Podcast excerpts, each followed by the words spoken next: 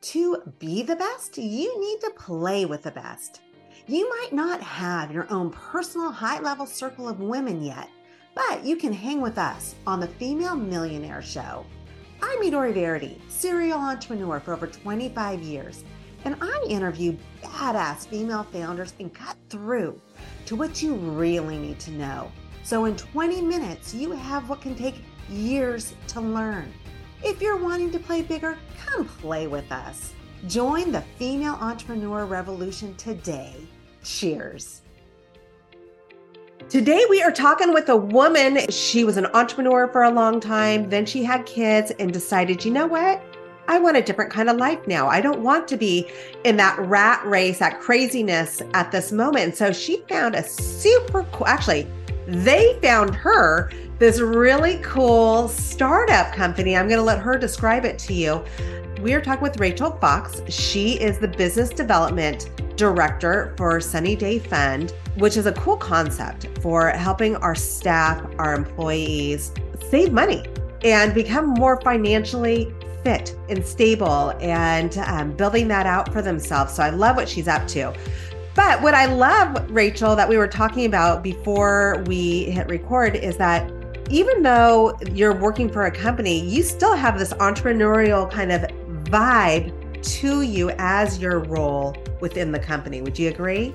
Yeah, for sure. I mean, I think it's really hard once you've worked for yourself to to take that hat off and not be really invested in whatever work you're doing. Like you want to know that your work matters and that you're going to make a difference and if you believe in in the mission of this company as i so strongly do then i want to put my best effort towards it and i almost treat it as if it's my own company. So i'm definitely you know kind of become the face of sunny day fund recently. I've been you know the mouthpiece for our mission and what we're working on.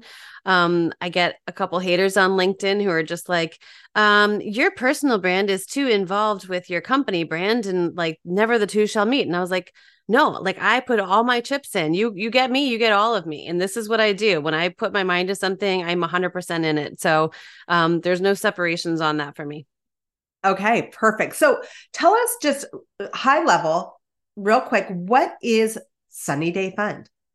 Yeah so sunny day fund is emergency savings as an employee benefit. So, um, a lot of people are using the 401k as if it's an emergency savings account when it was never really designed to be the vehicle of frequent loans and withdrawals.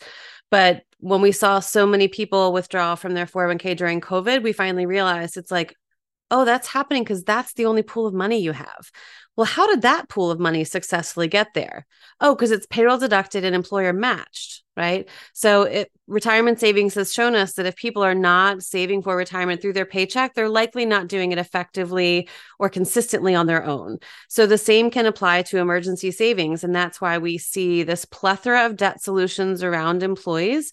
A lot of people are making money on employees not having that money. Um, they can pull out of their 401k, or you can get a payday loan, or you can put it on the credit card. You can get advances on wages, or ask your employer for an internal personal loan. All of these things that are happening when it's really just about incentivizing savings. If they've got 5% cash back on their credit card, but 0.02% interest rate on their savings account, we wonder why they have a higher balance on the credit card. so we want to start incentivizing people to save. Um, and we don't think that the motivation to save should just be the doom and gloom and fear of a rainy day. Like, yes, everybody needs a rainy day fund, but sunny days take money too. And people want to save up for a security deposit or a car down payment or a vacation or Christmas presents for their kids or whatever known expense they want to bring into their life that's a good thing. They don't always have a vehicle of how to do that. So we just are a payroll deducted savings vehicle that the employer matches once a quarter based on balances maintained so that people have a system of bringing good things into their life and not circling the drain around the debt solutions that are so ubiquitous.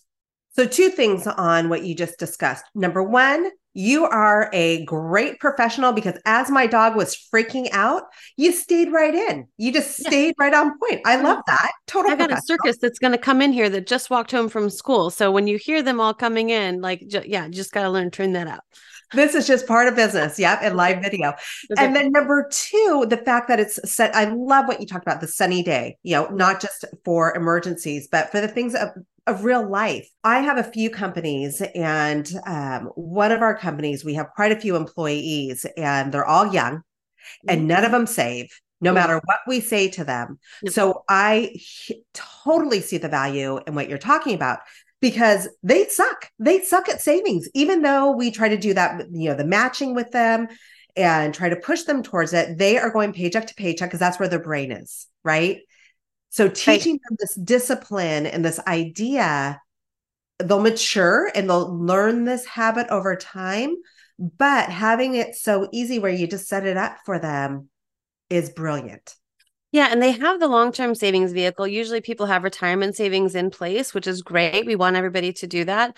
Um, but many times employers are telling us we have a hard time getting the younger generation to participate in that, right? Um, and some of it is their invincibility of like, that's 30 years away, dude. I can't think about that. But a lot of it is they're coming into the workforce not really having the financial acumen that previous generations had, who might have been raised by a grandparent who had lived through the depression and we learned how to be frugal. I mean, these kids are coming into a cashless society where it's just numbers on a screen that go around and everywhere they look, it's buy now, pay later, or five easy installments. And all of a sudden it's like, how what how am i in debt? What is this what how did this happen? Um because it's just so insidious. It's just everywhere. They hear it all the time but the voices of savings are few and far between. So sometimes coming at them with a retirement account is like saying hey i've got this great deal on a house. You want to buy it? The only the only trick is you can't sell it for the next 30 years under any circumstances. Um, and a lot of times they're like, I don't know if that's for me. That doesn't move the needle with me, right? Sometimes the short term immediate goals are a lot more dire for them but most employers don't have a short-term vehicle they only have the option for the long term right okay i want to shift gears a bit yep. because you have been an entrepreneur for a yep. long time and you talked about you know just that totally going after it and i can tell that you have that personality style mm-hmm. mm-hmm. um, where you you dive deep but then you had kids mm-hmm. and so now it's time for this chapter of your life Talk to me about that. Talk to me kind of about the mindset that you or the, the process that you've gone through from when you had your kids to deciding, okay, what's what am I going to do for this next chapter of my life? Yeah, I had started um, as an entrepreneur in 2002 and I was running my own kind of insurance agency. I've been in employee benefits for 21 years now. So it's always been around benefits um, because that's what you do with a biology degree. And so I had started my own um, insurance company and I, um, you know, struggled in the beginning as everybody does until I found my footing and figured out what I'm good at, what I'm not good at, and build a community of people around me who complement my strengths and weaknesses so that we can get the job done because you don't have to be a cookie cutter of everybody else in order to be successful. You just have to identify where your strengths are and put people around you that are strong in the areas where you're weak right? So it took a little bit of time to realize that.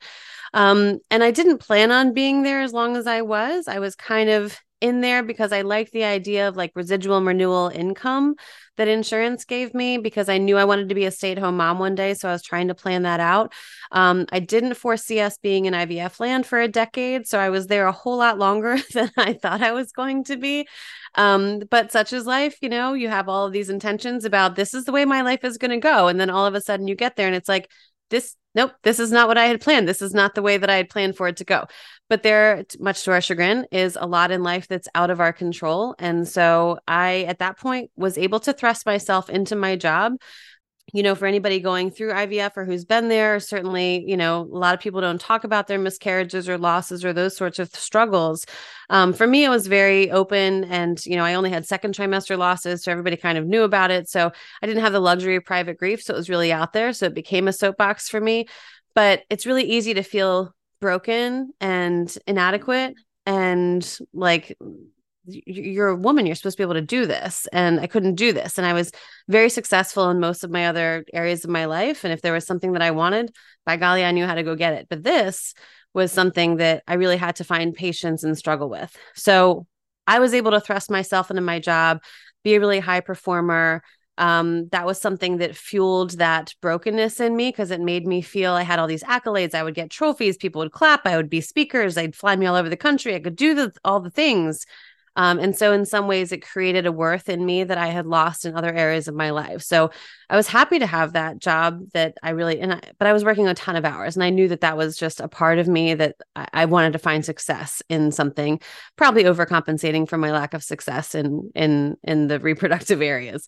Yeah. So, when I was finally able to have my kids, all my kids are, you know, IVF preemie NICU babies, and so that was like a whole nother thing where I didn't want to outsource any of that time to anybody else. I had spent my decade of blood and sweat and tears and money creating these little miracles. And I really did not want to outsource this. I really wanted that to be a priority. And so, as a 1099, um, being self employed, I could dictate how much time I really wanted to spend on my business if any if there was a money i needed more month i'd work a little bit more if there was a month i didn't need money i'd spend more time with my kids so it was really about being able to allow me to prioritize what was important to me and what was you never know how you're going to feel as a mom. You know, some days you're just like, man, I got to get out of here um, and get back to the things I'm good at because I don't know why these kids are yelling at me all the time.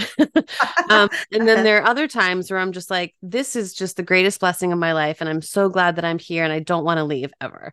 So, you know, as women, we fluctuate, we change our mind all the time. So I, I was happy to be able to have the flexibility in some of that. Um, but once my youngest was in kindergarten and was able to go to school full time, I was like, wow, because I had homeschooled them during the pandemic and I had homeschooled them a lot at home. And, and I was glad to have those years. Um, but I always knew that was not going to be a long term relationship. that was not a long term solution. I was really glad that I could say that we had that for those two years, but this was not going to be a forever relationship of me homeschooling as a teacher.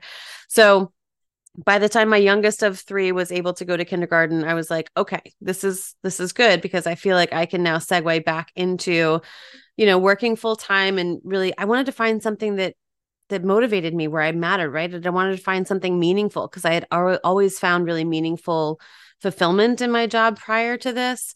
Um i just felt like i had done there done that been there kind of thing and i didn't want to go back to that. I wanted to have a new journey. I wanted a new chapter. I wanted to learn new things and I wanted a fresh start. I felt like I had this different perspective. Um, but I knew that I have a tendency to get a little bit um, intense with my work stuff. So I was like, really, I'm going to try the W 2 thing for the first time ever. um, and I had gone back to work as a health broker and realized like, this is not my jam. This is not what I love. So I had a couple trusted people. I just kind of told them I'm looking for something, but I'm not broadcasting it yet. And it wasn't even two weeks before this little cool startup found me on LinkedIn and was like, you're shiny like let's let's talk about sunny things and then i was like this is amazing this is something brand new I really believe in the mission of it. I love the idea of being at the inception of something and really helping to carve that out and create the voice in the market and be the megaphone of this tiny little startup that's going to change the world. Like we have we have all of these big dreams and not a lot of money as most startups do. So you're really running on faith. And um, i think a lot of that has to come from that entrepreneurial mindset where you have to believe in your heart of hearts like this is going to happen even if i can't show it to you on paper yet I know that it's going to happen because I know my conviction to it and I know what I'm able to do. And collectively as a group, we all feel that way. And that's been a really exciting adventure on this because it's not just me on my own.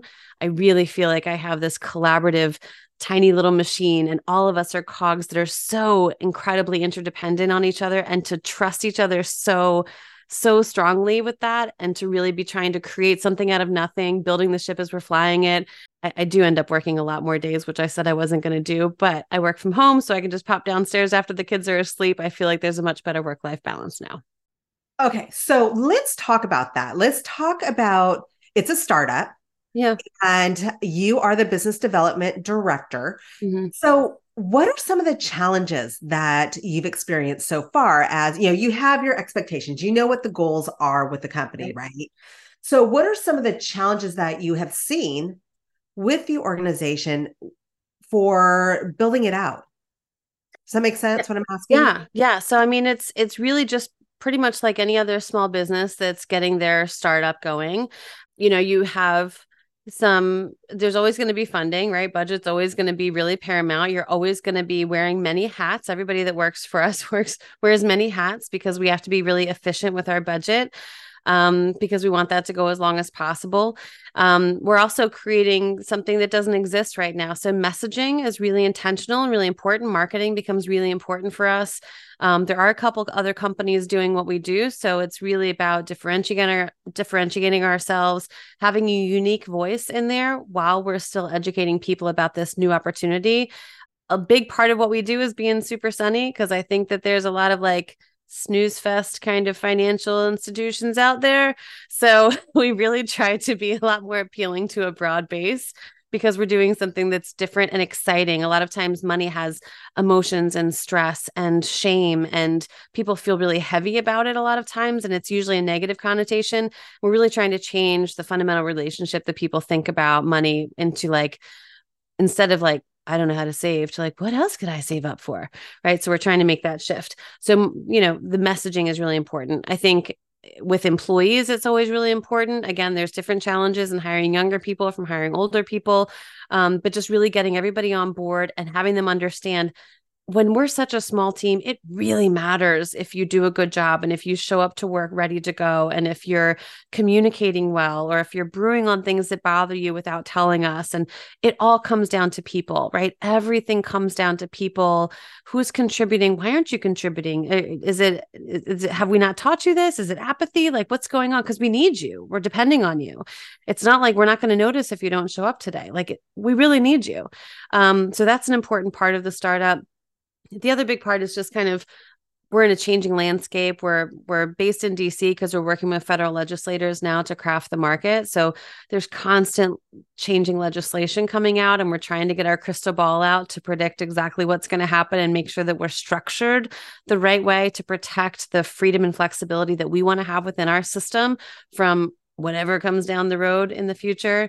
Um, there's always competitors happening. So that's something um, I'm doing all the client facing meetings as well as all the partner facing meetings. So that means every discovery call, every demo, every proposal presentation. I'm doing that. I'm working with benefit brokers. I'm working with retirement advisors who see all that leakage happening from the accounts who would like to have a solution on how to fix that. Um, we're working with HR consultants. We're working with some of these um, workforce development organizations who are, for example, trying to help people who have been formerly incarcerated come out and find employment, right? So we're working with those employers saying these people have different financial needs than your basic, you know, run of the mill workforce. This is a labor pool that doesn't have all the same financial resources at their disposal that many employees would. So they're going to lean on you more for that. But this is a great labor pool that wants to go to work, but you want to have the right benefits in there that speak to them, that move the needle for them. So it's really thinking about all of that collectively. We do have a customer success side and we have an engineering side. Um, but I really try to stay in my lane of being the voice and the mouthpiece of the company super active on linkedin. We do a lot of marketing advertising all those kind of things. Um, and then again having building those relationships because it every mm. business comes down to people. I don't care what you're selling every business comes down to people. Everybody is in sales in some way. I totally agree. So it yeah. sounds like the culture of your organization yeah. has been paramount to the success that you've already experienced. And then number two the collaborations and the partnerships that you're building is also key to the growth Correct. that you've experienced. Yep. Which is the same for all businesses. We need all to businesses. be focused on our culture that we're building. Always be thinking about how you're going to grow, but start it from the beginning. What's what are the core values? Who are the people you want to work with, right? But then also one of the best and least expensive ways to initially grow and even later on to grow is through partnerships and collaboration. Look at Nike. That's how mm-hmm. Nike really blew up. It's the same idea. So I love what you're up to. I love the concept behind the business. Um, and I actually love the title as well. Sunny yeah. It's, it's, it's really nice for branding and marketing. I feel like the, the sky is the limit. Um, I just think that as you're creating something on the employee side, it's really like the storytelling is so important. The storytelling of why are we doing what we're doing? Where are we hoping to go? You're an integral part in that. We want you to grow with us. We want you to be with us. These are the things that we're going to like. We have to paint those pictures that we see in our head as an entrepreneur of what we're trying to create and where that's going to go and let them know like everybody here is really important. Everybody's really vital um, and i want you to grow with us right? I want them to have an identity with my dream and with what we're doing here so that they don't I, I think it builds loyalty right? I want them to feel emotionally connected to this and invested in the success of the company because i think that's the cure for apathy that so many employers kind of get frustrated with. We just want to get everybody on board and excited about we're going to do this. It sounds like you are doing it. So yeah. i love it all right. Where can people find out more about you and about Sunny Day Fund? So I pretty much live on LinkedIn. So you can find me, um, Rachel Fox at the Sunny Day Fund on LinkedIn. SunnyDayFund.com is our website. So you can go and poke around there. Both they have um, we've got information from an employee standpoint and from an employer standpoint. So you can kind of calculate the ROI on bringing in um, an emergency savings vehicle, particularly if you're seeing a lot of leakage from your 401k or a lot of attrition problems with people job hopping for 50 cents an hour across the street. That tends to go away if they've got two or three grand saved up with one employer. So, um, a lot of that can be can be fixed and a lot of it doesn't even take new budget. Like we can repurpose safety bonuses or you know um, retention bonuses or performance bonuses or profit sharing into kind of what we're incorporating as the employer match there so that we can really use that as a money multiplier um, and create better financial outcomes to promote financial fitness with the existing budget you're already giving them. It just uh, is doing it in a more strategic vehicle. Yeah. Love it. Go check it out if you have staff and you want to keep them, you heard what she said. I completely agree. Go check out Sunny Day Fund. Thanks for being here. Thanks for having me. This was great.